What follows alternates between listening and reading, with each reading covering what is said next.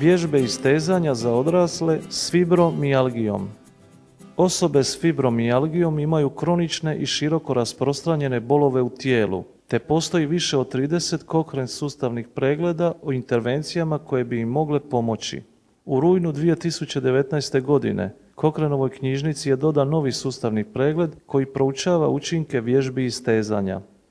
Glavni autor Su Kim sa sveučilišta u Saskatchewanu u Kanadi nam objašnjava što je tim pregledom otkriveno. Nina Raguž, ovlašteni sudski tumač za engleski i italijanski jezik, suradnica Hrvatskog Kokrena, prevela je razgovor, a docentica, doktorica znanosti Irena Zakarija Grković, specijalistica obiteljske medicine i članica Hrvatskog Kokrena s Medicinskog fakulteta u Splitu će nam ga pročitati.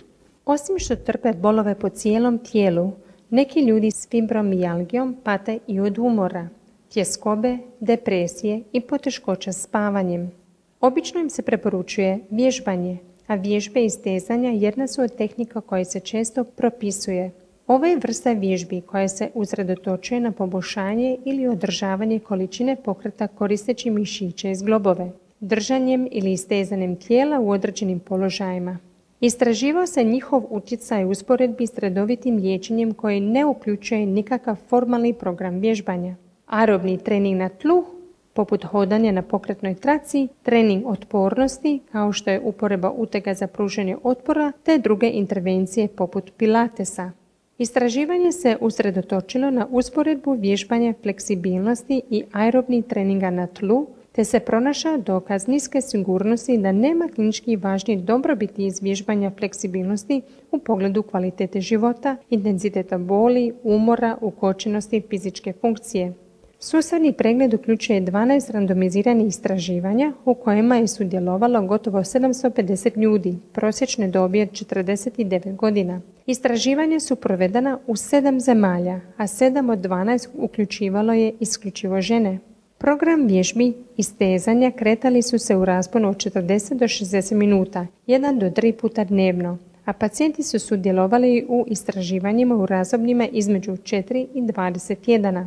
Istraživanja su se razlikovala po tome koliko detaljno su opisivala vježbe, ali jedno od glavnih ograničenja istraživanja može biti to što protokoli za vježbanje i stezanje nisu postavljeni u skladu sa smjernicama Američkog sveučilišta sportske medicine i možda nisu dostigli prag potreban za korisnosti kod osoba s fibromijalgijom. Nijedna od uključenih studija nije ispunila sve preporučene principe vježbanja za zdrave osobe, odnosno učestalost, intenzitet, vrijeme, vrsta, volumen i napredovanje, navedene u smjernicama iz 2013. godine.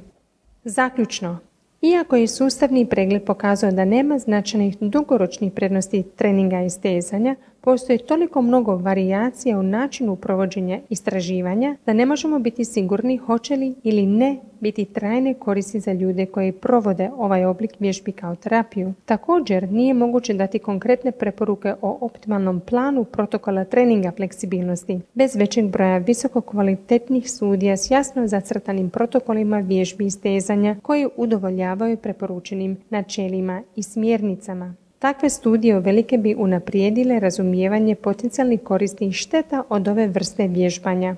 Ako želite detaljnije istražiti trenutne dokaze i pratiti novosti u svezi ovog sustavnog pregleda, u slučaju da dođe do daljnjih studija, cjelovit pregled možete pronaći online. Jednostavno u tražilicu Kohran knjižnice upišite vježbe istezanja za fibromijalgiju.